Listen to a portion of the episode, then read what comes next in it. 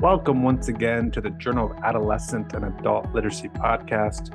This podcast delivers current theory, research, and practice in support of effective literacy instruction.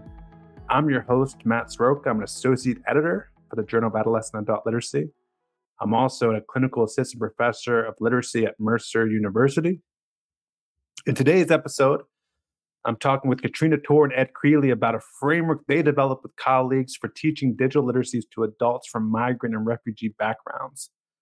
Their work is really interesting. I think it's important just kind of on its own right, but it also provides useful tools and guidance for literacy teachers and scholars in all kinds of different fields of literacy.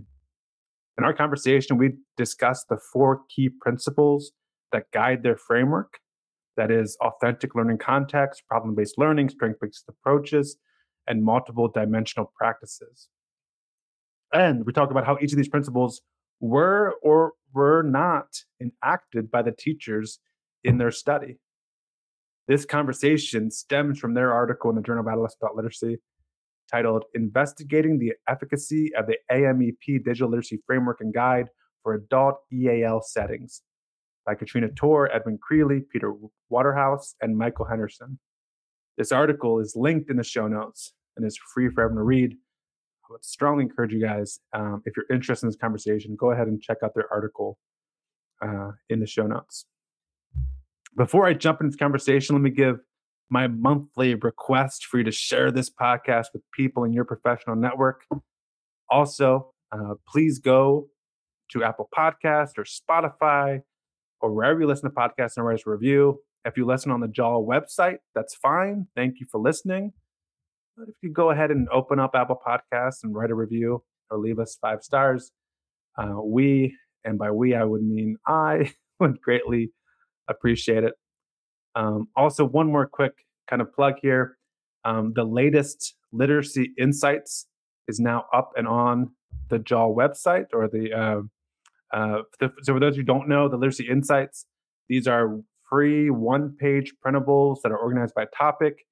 Each include a list of resources, and these resources include kind of recent articles and research on the topic. Um, they also these uh, literacy insights also include uh, thought-provoking discussion questions uh, to guide professional learning. This is great for teachers, for for for teacher ed classrooms. It's also great if you're in a, a PLC or just doing some of the form of professional learning about a specific topic. This latest literacy insight is on guiding and assessing student writing. Um, so if you want to know what the latest research is um, around guiding, assessing student writing, or if you're involved in professional learning, or if you're teaching a course where you want students to know about guiding and assessing student writing, I would strongly encourage you to check out this literacy insight. I've Blake, I've uh, in the show notes once again, I've linked um, this literacy insight guiding and assessing student writing. So check that out. Also, I would love to hear your feedback. Um, so reach out to me via email um, if for your thoughts on the literacy insights, or if you have ideas for new topics to be discussed in, in the literacy insights. I would welcome that feedback. All right. So with that, JAAL promotion of the podcast and literacy insights out of the way, let's get to the show. Dr. Katrina Tour is a senior lecturer in the Faculty of Education at Monash at Monash University. Her research focuses on the digital literacies of children and adults from refugee and migrant backgrounds. It investigates the ways in which these groups use digital technologies in English as an additional language, or EAL, for life, learning, and employment, and explores how these experiences can be used to enhance educational policies and pedagogies for digital literacies in EAL TESOL settings. And then Dr. Edwin Creely is a senior lecturer in the Faculty of Education at Monash University. He's a strong contributor to international conferences and is widely published. His research interests include digital literacies and pedagogies, computers education, creativity, critical thinking, literacies across the years, and artificial intelligence and language learning. He has also developed a strong interest in adult learning and especially involving adults from migrant and refugee backgrounds. Now, here is my interview with Dr. Katrina Tour and Dr. Edwin Creely as we talk about their article investigating the efficacies of the AMEP Digital Literacies Framework and Guide for Adult EAL Settings.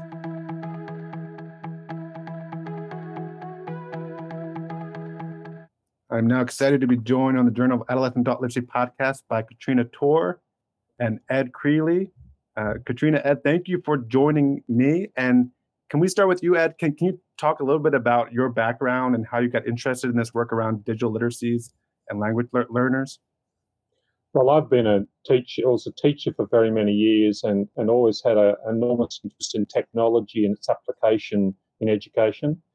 And um, from that, after doing my PhD, I started working in the Faculty of Education here at Monash University, and that interest in technology has continued and continued in applying it to to real contexts. And of course, the other interest of mine is is in literacy and uh, and pedagogy. And so, combining literacy pedagogy with uh, technology in education has been a, a real um, theme of, of, my academic work so far.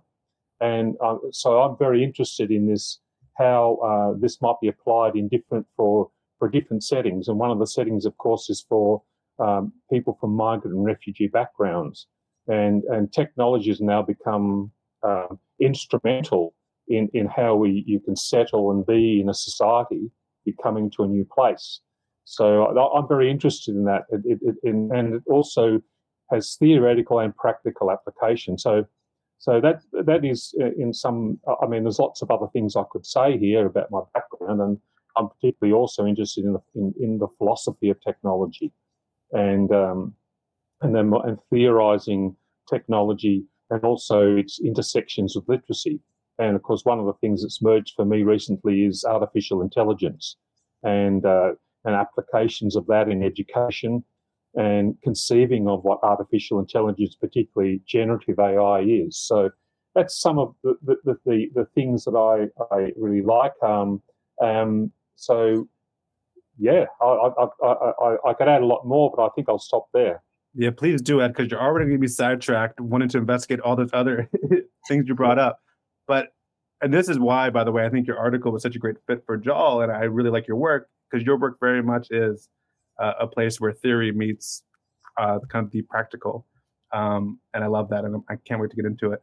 Katrina, what, what, what about you? Can you share a little about your background?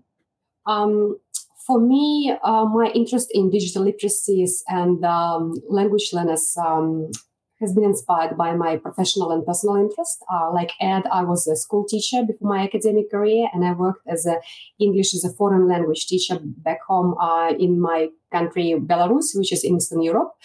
Um, and I was always interested in using technology in um, with EFL learners. And then in 2004, I migrated to Australia and um, I personally experienced the use of technology in a different language, in a different sociocultural context, which was sometimes challenging, sometimes very exciting. So, and I think, you know, this personal and professional interest um, inspired me to do research in this space. So now I'm currently researching um, the use of digital technologies and digital literacies. Um, with children and adults from uh, refugee and migrant backgrounds. So I explore how these groups use digital technologies for life, learning, and employment. And of course, I'm interested in how you know educational policies and pedagogies uh, for digital literacies in um, TESOL settings can be enhanced through my research. And like Ed, I'm also interested in in new developments in this space, um, generative AI, and perhaps we can talk about this a bit later. Yeah. Uh you guys are tempting me to talk about AI. Um, I'm going to try to stay focused here, at least at the beginning. But that that's cool, that professional and personal connection. So, um, and I too, I'll join you on. In my background was I taught high school English for 14 years, so mm. um, I shared that kind of background in in the classroom. Um, so let's get into into the framework, the digital literacies framework that you guys developed. Um, I'm going to quote from your article briefly, and then if you guys would kind of uh, respond to um, kind of your the need for this framework and and how you went about developing this framework. Uh, but you guys write in your article that you wanted to develop a framework, and this is a quote, uh, for practitioners that would reflect current developments in the field of sociocultural perspective and offer a comprehensive pedagogical approach considering the what, the how, and the why of digital literacies for settlement. We also wanted this framework to be contextually specific, that is, designed for adult language learners from migrant and refugee backgrounds. And so, end quote. And so you talk about the need for being for practitioners, for sociocultural perspectives, the what, the how, the why for digital literacies, and specific to the context. Um, so, can you unpack this a little bit? Kind of why did you feel the need for this framework, for this new framework, and how did you go about developing this framework? Well, this this paper is based on a larger project which we did um, during COVID times in uh, 2021 and 2022. Uh, so it's a larger project um, together with two other colleagues um, uh, from Monash University, um, Peter Waterhouse and Michael Henderson. So there are four of us on this project, and this project has been funded by the Department of uh, Home, uh, Home Affairs and our industry partner LWA.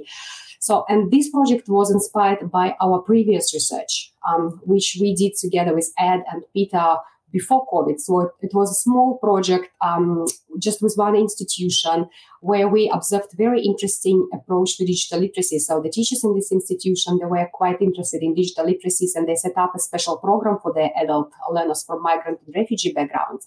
And it was a great pro- program, um, but there were, of course, a lot of challenges uh, ranging from access to technology, uh, students' past experiences with digital technologies, as well as uh, lack of resources and lack of professional learning.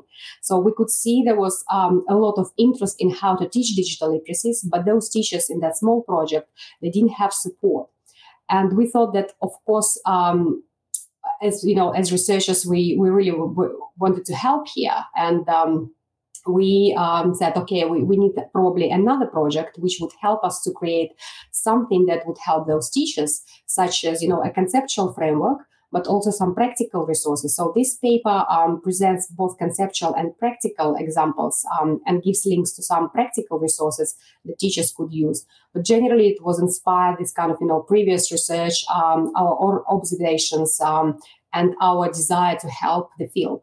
And this small research is published in a book. We've done a book which is called Enhancing Digital Literacies with Adult uh, English Language Learners. So where we describe, you know, the need for this research, for this um, framework and uh, the need for resources. So this particular paper and this particular project um, emerged from our past experience and past research in the field.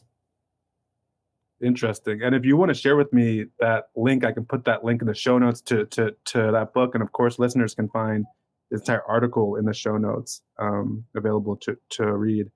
And so I love that that this was designed with educators and teachers in mind, um, designed for helping them teach digital literacies uh, to adult language learners from these migrant and refugee backgrounds. And so, and again, I would reference listeners to read the article because there's nice visuals of this framework. Um, but in your framework, you have um, kind of on the outside, you have um, authentic learning, problem-based, authentic learning context, problem-based learning, strength-based approach, and multidimensional practices.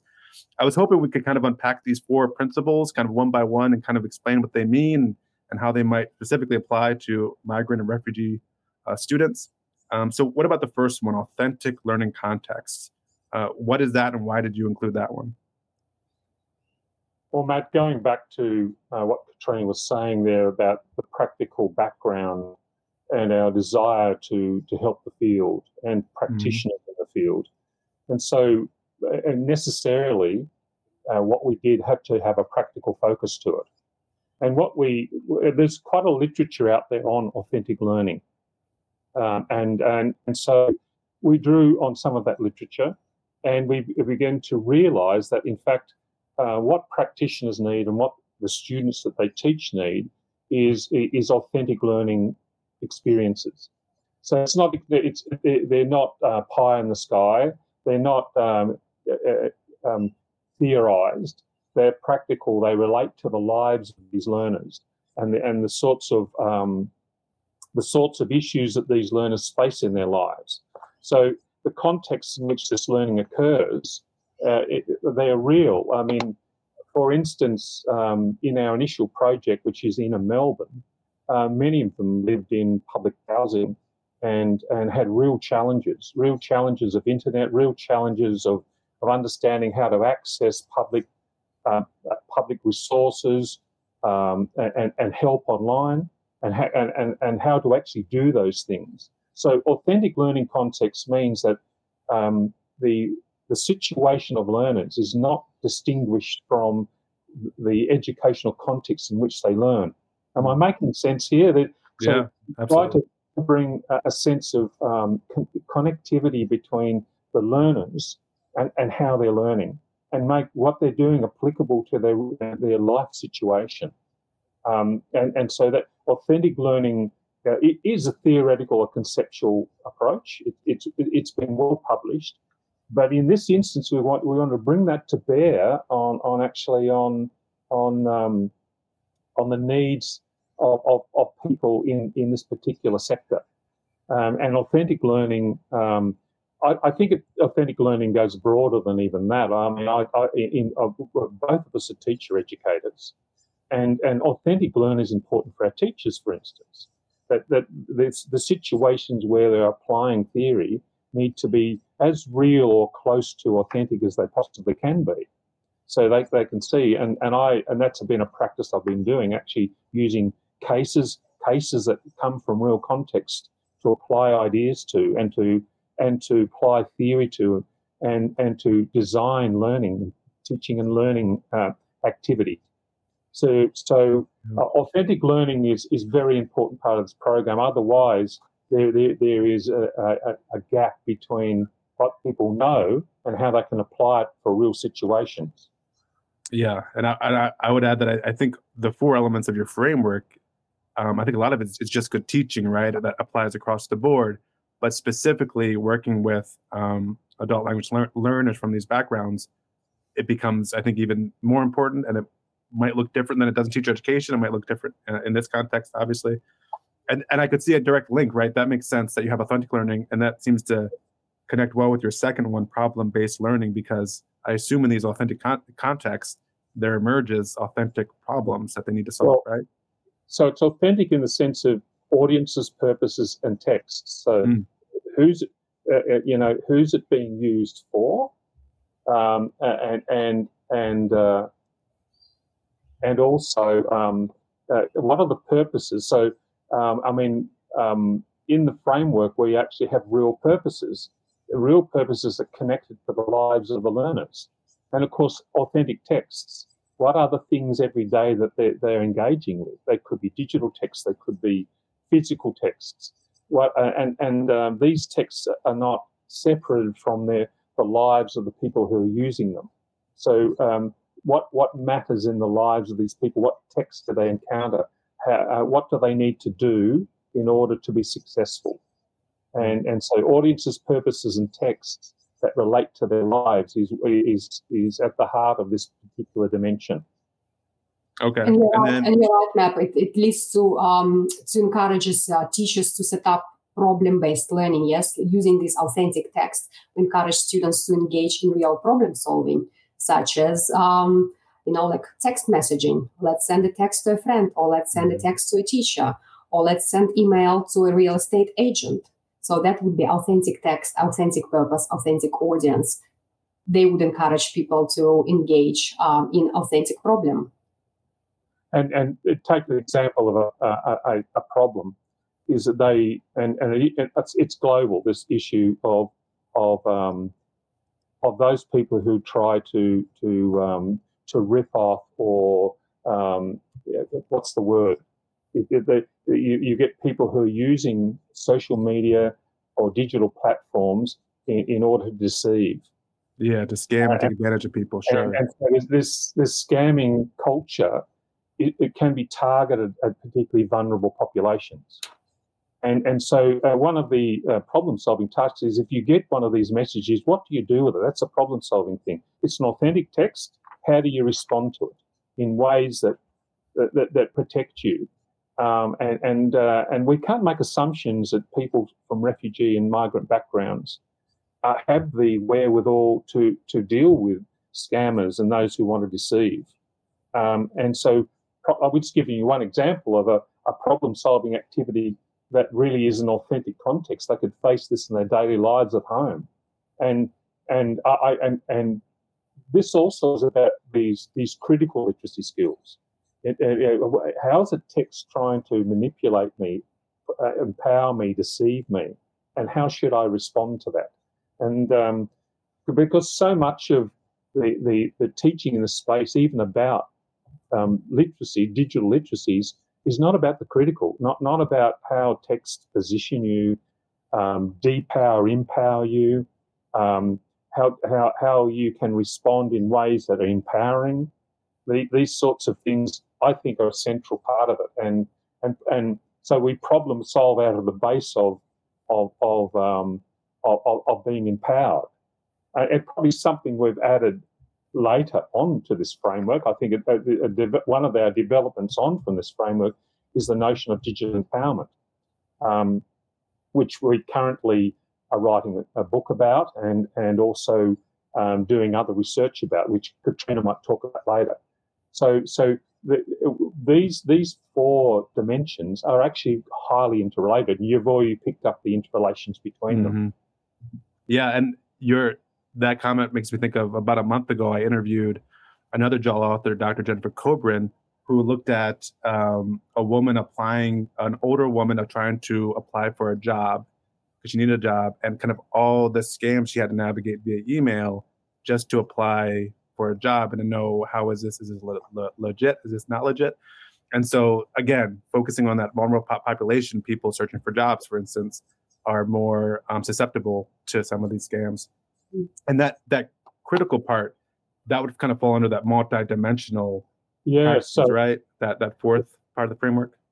And that goes back to um, um, many many years ago uh, a, a leading scholar in australia in, in, in the literacy's digital literacy space, Bill Green, and his colleague Catherine Beavis came up with what they called the three dimensional model. And it had three parts to it. And the three parts were the operational, the, the cultural, and the critical. And, and, and one necessarily, it, it see it as a, a, a circle where they're, they're, they're always and, and ever interconnected. So the, the operational is about the mechanics of of, of engaging with technology. Uh, uh, the, the, the cultural is what is its meaning and significance in social and cultural situations? Mm-hmm. And then the critical is how do, how do these texts that I engage with position me, make me feel, make me think? How should I respond to these texts?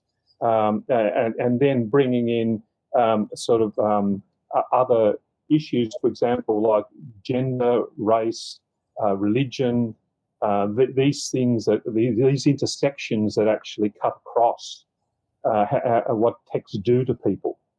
Um, and but it, uh, but then if you link that, this is the multi-dimensional aspect of, and we thought Bill Green and Catherine Beavis's model was highly applicable here uh, to to this situation. If you come across to the final dimension, the final the final dimension, which is strength-based approach, that's something that we we really um, think is incredibly important. And, and there isn't a large literature on strength-based approaches. There is a literature, but and it's a more recent literature. But in some, it's it's about saying so much of what's been written, particularly about migrants and refugees, is is used in deficit language. It's mm-hmm. what we can do for them, what they lack, what they what what they need to do, how they need to fulfill requirements. These, this deficit language has, has been um, uh, uh, endemic and prevalent across every, and it's not just in Australia, it's international. And so, what we're yeah. saying instead, we need to think in a different way. We need to think about, well, these people from migrant refugee backgrounds actually have already existing resources, including linguistic resources. It, they, they, and some, we've come across some who can speak multiple languages. And they, they have these deep linguistic resources. They have understandings they bring from their homeland when they come to a new place. They, they have family and community resources and understandings. And, and so a pedagogy that embraces these existing personal and communal resources is what I think is very important. And surprising to us, in our research, we found they were quite adept at using um, mobile or cell phone devices. And mm-hmm. and we and, and there was some interesting research in Europe about this, about the, the power with, with the refugees of using mobile devices. And and that, and that was the point of connection in terms of digital literacies and critical digital literacies into this population. And so um, uh, and, and, so we, we're looking what can they do and how can we build on that? That's that's strength based uh, approaches or practices or thinking is about what do they already have, and let us find out what they already have, and let's build on that. But I would go even further now, and some of our most recent material is really about um, uh, it's about agency. It, so I think strength-based practice is, is is recognizing and respecting the agency, the ability to act in the world, the ability to to to think through, problem solve, uh, contribute to, um, and, and, direct their own lives, rather than having their lives directed for them. So I, I, think that's the very the very heart of this strength-based practices.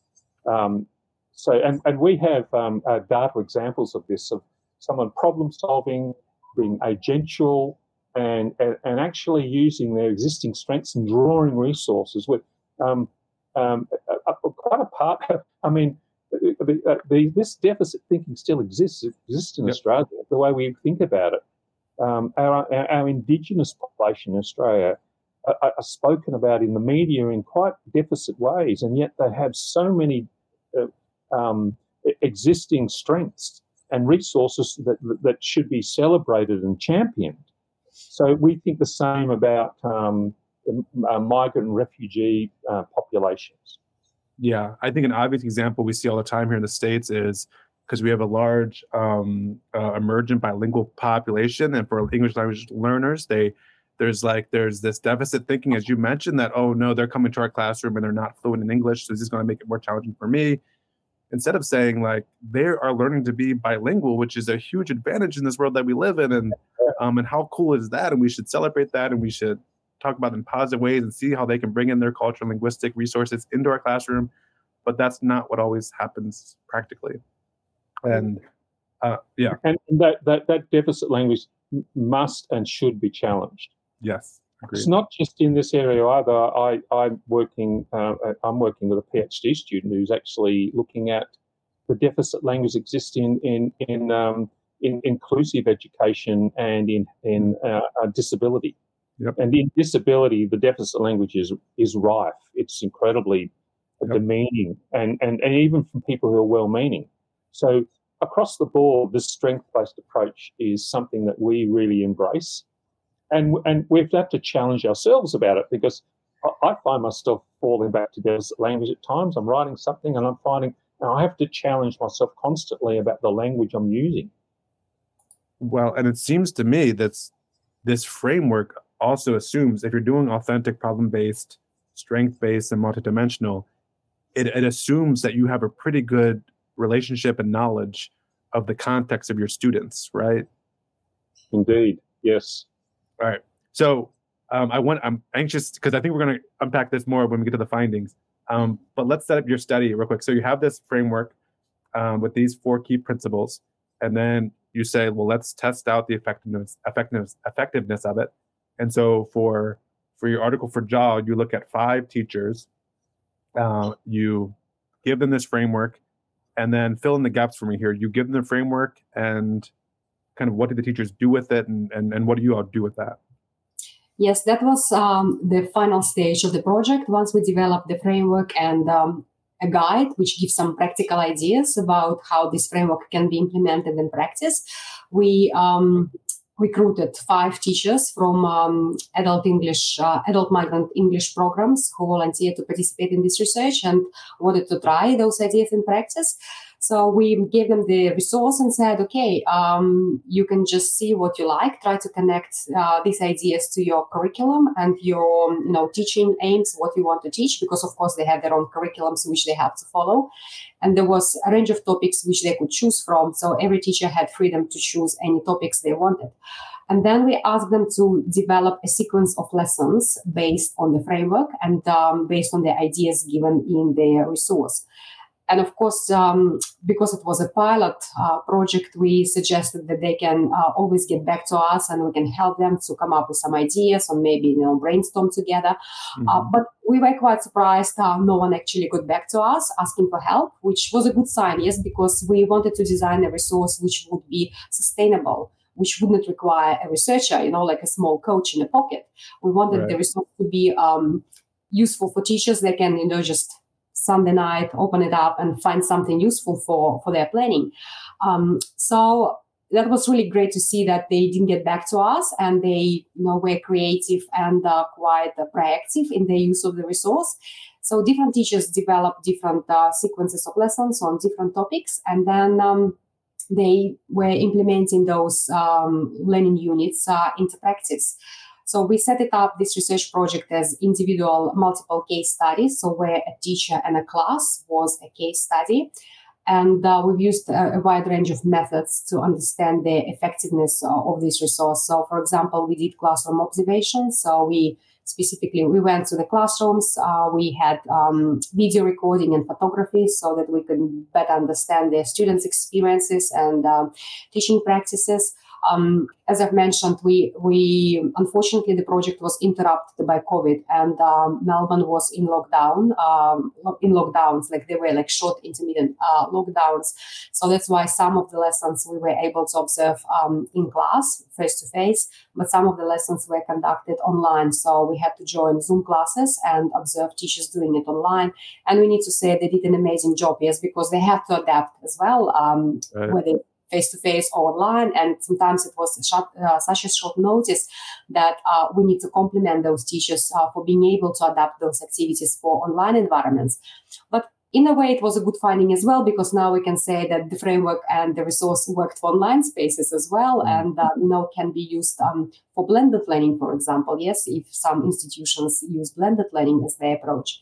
So we've done some classroom observations for each teacher. Um, we also um, ask teachers to take reflective notes uh, after each lesson to document, you know, the examples of learning, their reflections and thinking about the activities, what can be done differently, because we thought it was really um, rich source of data while it's still fresh in their minds, so we can then adjust the resource depending on their reflections. We also collected all possible artifacts, which were included um, now as a like as extended version of this resource with all these learning activities, handouts, uh, videos, and other resources which were created by teachers in the sequence of lessons.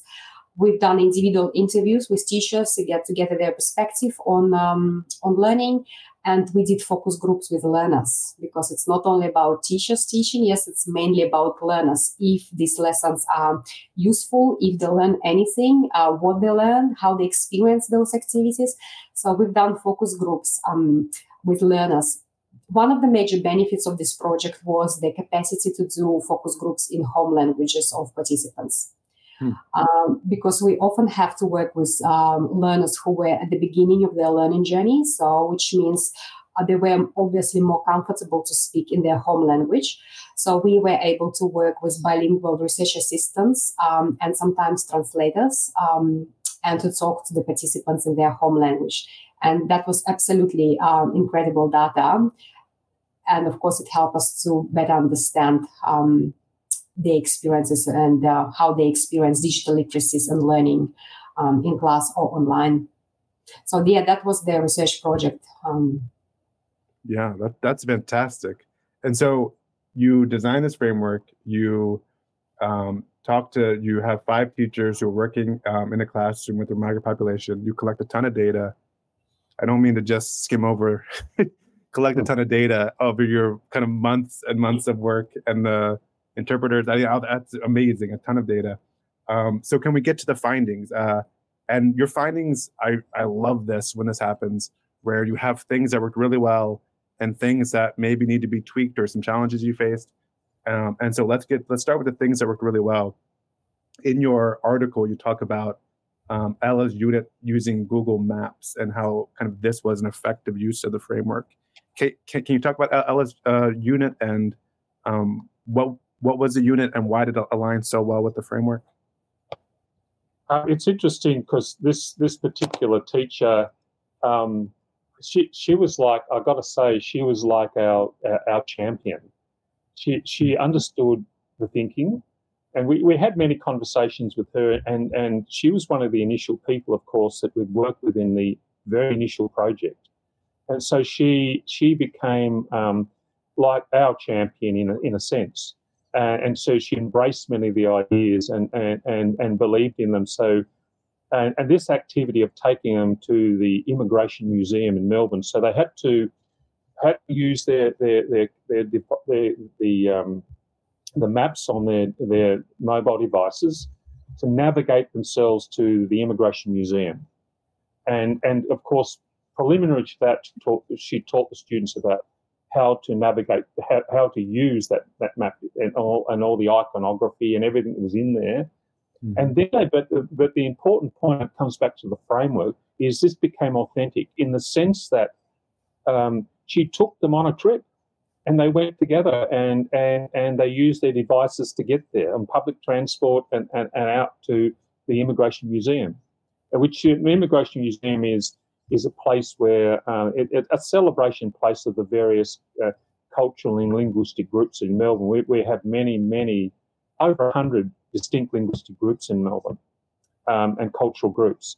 And so, in, in many ways, it, it is a beautiful symbolism that she, she was going to the immigration. Mm-hmm and and so she uh, she enabled them to navigate their way there. But they had to solve the problem. They had to use the the maps on their devices in order to get there. So there's agency there. There's a sense of developing their skills and knowledge and strengths they already had, and and and and enable them to to get there. But behind that is her incredible support of the students. But then um, allowing them to do. I think that's the critically important thing she and she was, as I said, an advocate, a champion of of, of, of this, and really wanted. She saw the, the importance of this, the importance of students doing it for themselves, being agential, uh, uh, uh, um, um, leveraging their existing strengths and knowledge, and and actually getting out and doing. It. And this is a this, of course, talking about authentic. Um, um, navigating their way around a city like Melbourne, which is a city of of six million people mm-hmm.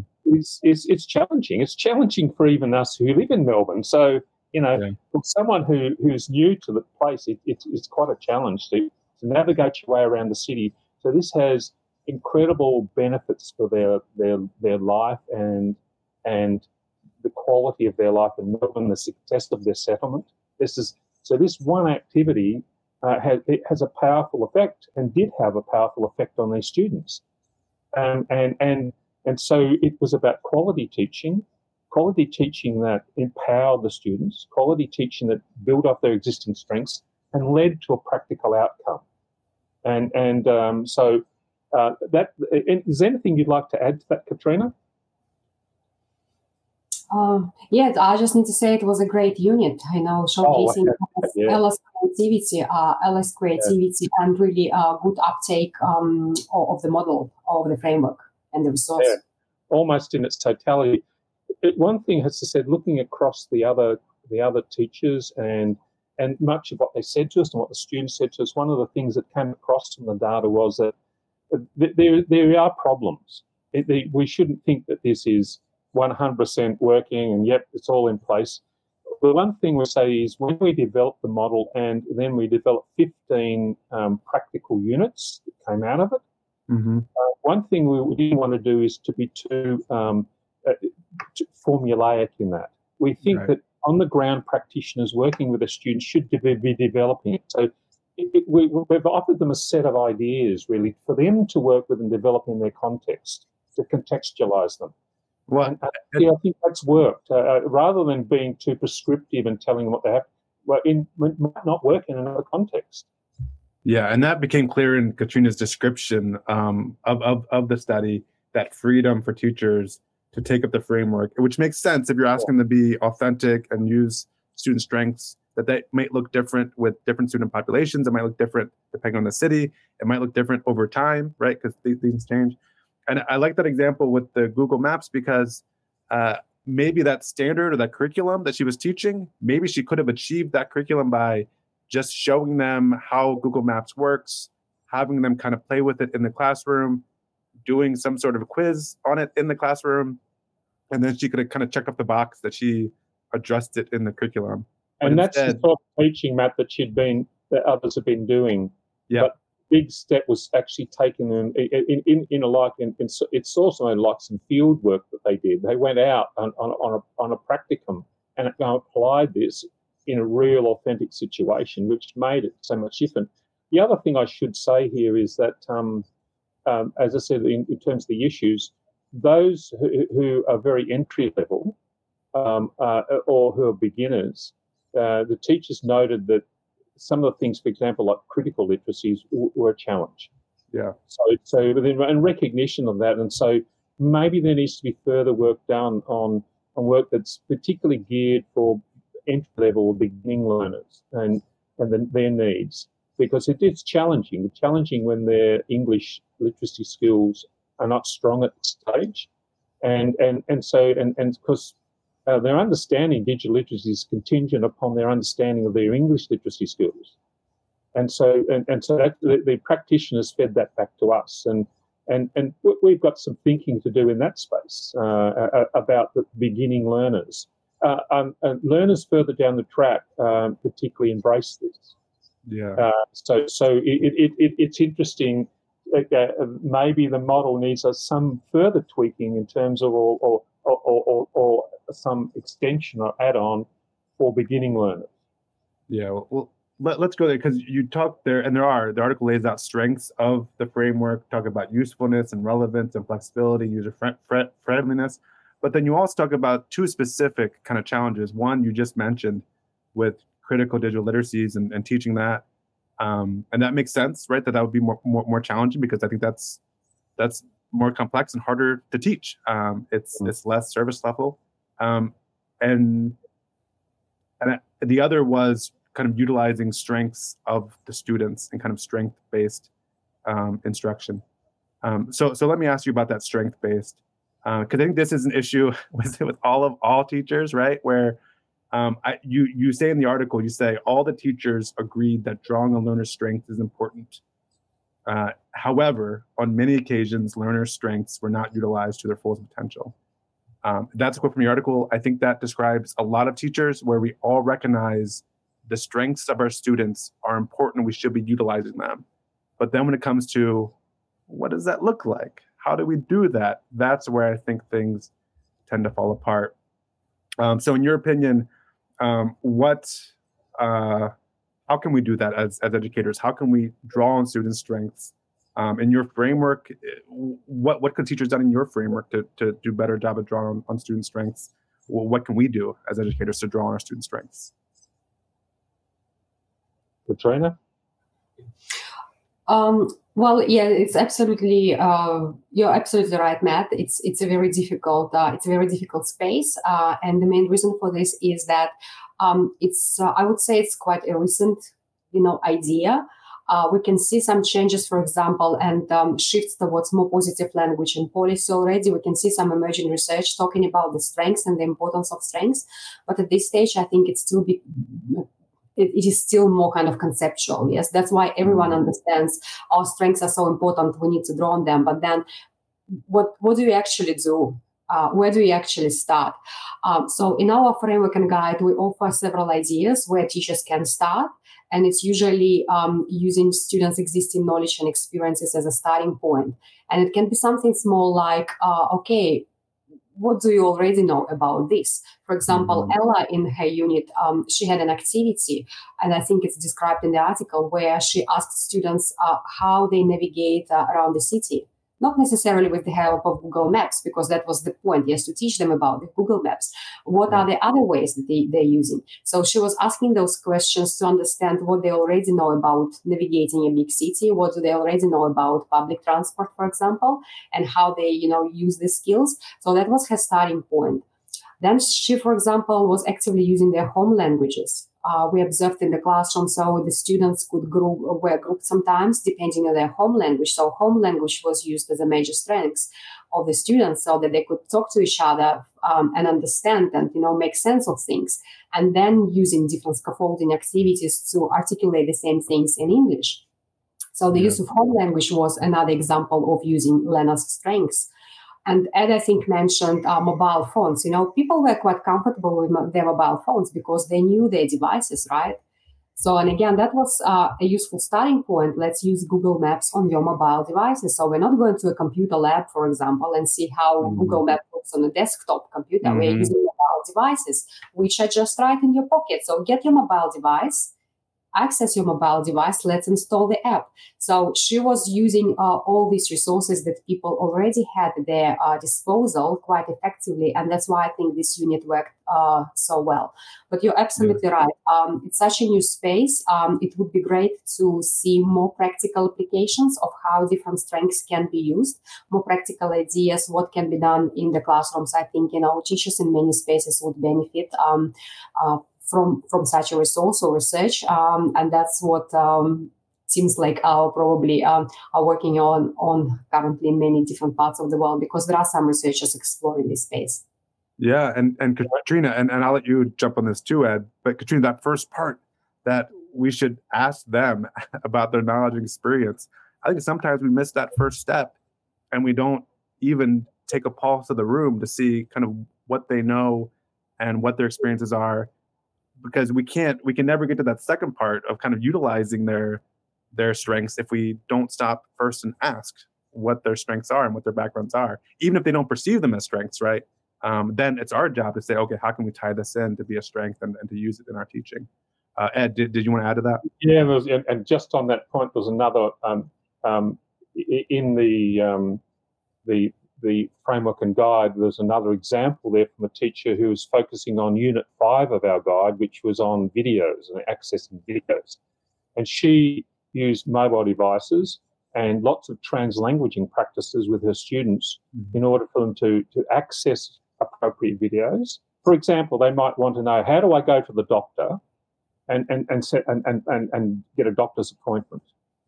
And, and so there's videos online that actually explain that. And, and so uh, it, it, she went through how to access videos, use their mobile phones and their translanguaging practices uh, in order to, to teach this unit. And, and their, their phones is a, is a, um, a, a, a technology that is, has become a strength for them, but also the translanguaging practices is, is linking into their linguistic repertoire. And, and so uh, she was able to uh, access their strengths in order to teach this unit. So that's an example. So the the, the um, but I think uh, educators need to be overt about this and, make yeah. it evident, even write it up that, that they're, that they're going to do this and they're looking for and asking their students about their strengths, what the, what they can do. Um, there was a stage in teaching English, of course, where it, it was to dismiss other languages and and and and actually now, from our perspective, now quite really quite awful because all that rich linguistic background and culture is lost. Um, and and and luckily now we we embrace.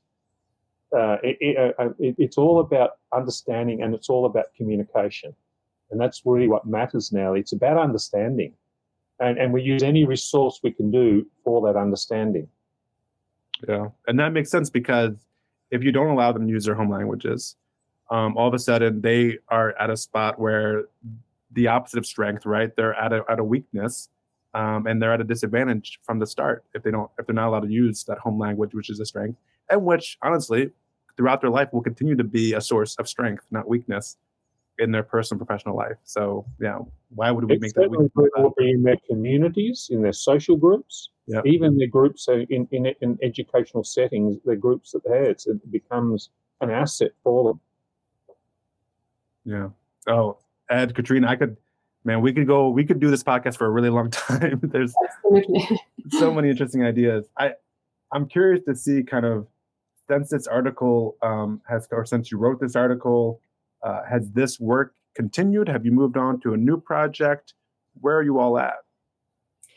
Uh, well, our work now goes in two directions. We definitely um, keep working on, on, this project in terms of disseminating this research and trying to reach um, out uh, the practitioners.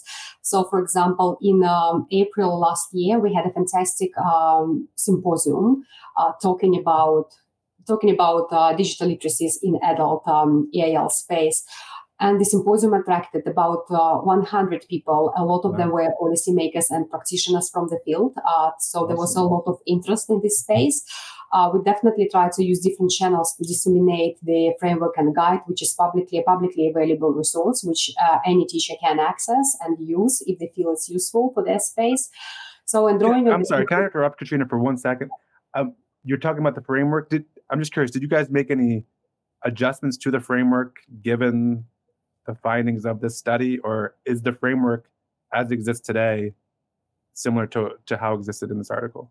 Um, we fine tuned a little bit language and uh, some okay. examples, uh, depend like uh, after after the pilot project, so to make it even more accessible. So generally, we found the framework and guides to be useful and accessible and easy to navigate. But there were mm-hmm. some kind of you know um, language issues in terms of um, making it more pra- practitioner oriented. So we fine tuned the language a little bit. Um, we added a few other ideas um, and activities uh, to the document. So, and we added some case studies um, after the after the completion of the project. So case studies uh, complement and showcase and illustrate those uh, units in action. Yes, um, and they also feature students' voices, as I've said, in home languages, but of course in translation in the resource for teachers. So these case studies also provide some rich. Um, information for the teachers we hope to see how these um, units can be implemented in their practice are so, those yes, available for anyone to see? Yes, they're publicly available, and I'm, I will be happy to share. I think it's uh, also shared in the document in the paper itself. Okay. Um, the, the, link, but I'm also happy to provide the link. Uh, yeah, provide the link, and I'll I'll put that in the show notes so all our listeners can have access to that that, that data, information that's Oh, so good. So that's why, we, as I said, so we, we still we kind of really want to disseminate this research uh, resource and make sure that you know uh, if teachers um, need it, so they have something to start with. Um, uh, following the symposium, we, we were working on a book um, about digital empowerment. It will be an edited book which would include chapters about um, strengths. It's a strengths-based book um, um, about strengths of people from migrant and refugee background as they navigate digital spaces. So mm-hmm. it will be probably published earlier next year. So it's called um, Digital Empowerment, Refugee Settlement and Learning. excited. And that, that authors from the US, uh, from Europe, and from Australia. Yeah. Oh, very cool. Yeah. That's so great. yes, kind of um, an international perspective on this as well. And um, this project obviously has been completed, and uh, we also moved to a new project. Now we have um, a new project, but we still kind of, you know, keep our interest in digital literacies. But um, obviously, given all, all, the developments in digital technologies in recent um, in recent year or so, we are now looking at the use of generative AI in um, in another program, which which has a lot of uh, students from migrant and refugee backgrounds. So we are looking at how generative AI is used and perceived by people, by students from migrant and refugee backgrounds, adults, their teachers, and leaders of different institutions, uh, what the needs are, what the strengths are, how can we help. Um, is there need for policy? Uh, how can we support teachers in their practices uh, in class with generative AI, or maybe for planning, or maybe for professional learning? So mm-hmm. that's the new project that we are currently exploring. Um, again uh, with Ed and um, a few other colleagues uh, from Monash and La Trobe University and our industry partner. Well, that seems very relevant and authentic. Uh, Ed, do you anything, anyone add as far as kind of future directions for, for you all? Yeah, uh, uh, well, I think that this project is is a beginning point, and um, and and I think the new space is AI, generative AI. That this is going to in other spaces, I've written material and, and am writing material about generative AI and language learning. And this is an area, a growing area. And when I started it, actually, there's so little written in it. So, what are the implications of generative AI for, for language learning? And, and that's an area mm-hmm. that, that, um, that intersects with the project that Katrina said. Uh, how does it intersect with um, the learning and the expectations of students who, who, who are settling in a new country because generative AI is going to shape the landscape. It's almost certain that that will occur. And, uh, and, most academics are using it now. They're using it as part of their work. Um, but are, are, are, ordinary or everyday people, and I'm not saying we're, we're better than ordinary everyday people, but ordinary and everyday people who are not academics, are they using it? And, and in what ways? Um, and so um, I think this is an area of, of growth and development in terms of thinking here because it's no doubt that this is uh, an addition, an extension on digital literacies and critical digital literacies. How, how do you ethically use generative AI to, to and another, do, Yeah, and another direction in which we also try kind of you know um, develop our work is uh, AI literacy of and specifically for um, English language learners. What does it entail? How can we operationalize it in, in practice? Um, so, of course, uh, it, it has different dimensions to a broader concept of digital literacies. Um, so, just because it's such a different technology. So, these are all exciting directions that we try to develop in our work. Yeah, uh, that's so exciting. I, I, think we could do an entire other podcast just on AI and um, and its implications and, and all the possible directions that that could take us. But um, Dr. Edwin Creely, Katrina Tour, Dr. Katrina Tour, thank you so much for spending some time and talking about your, your research. It's a pleasure. Thank you. Thank you. It was great. Yes.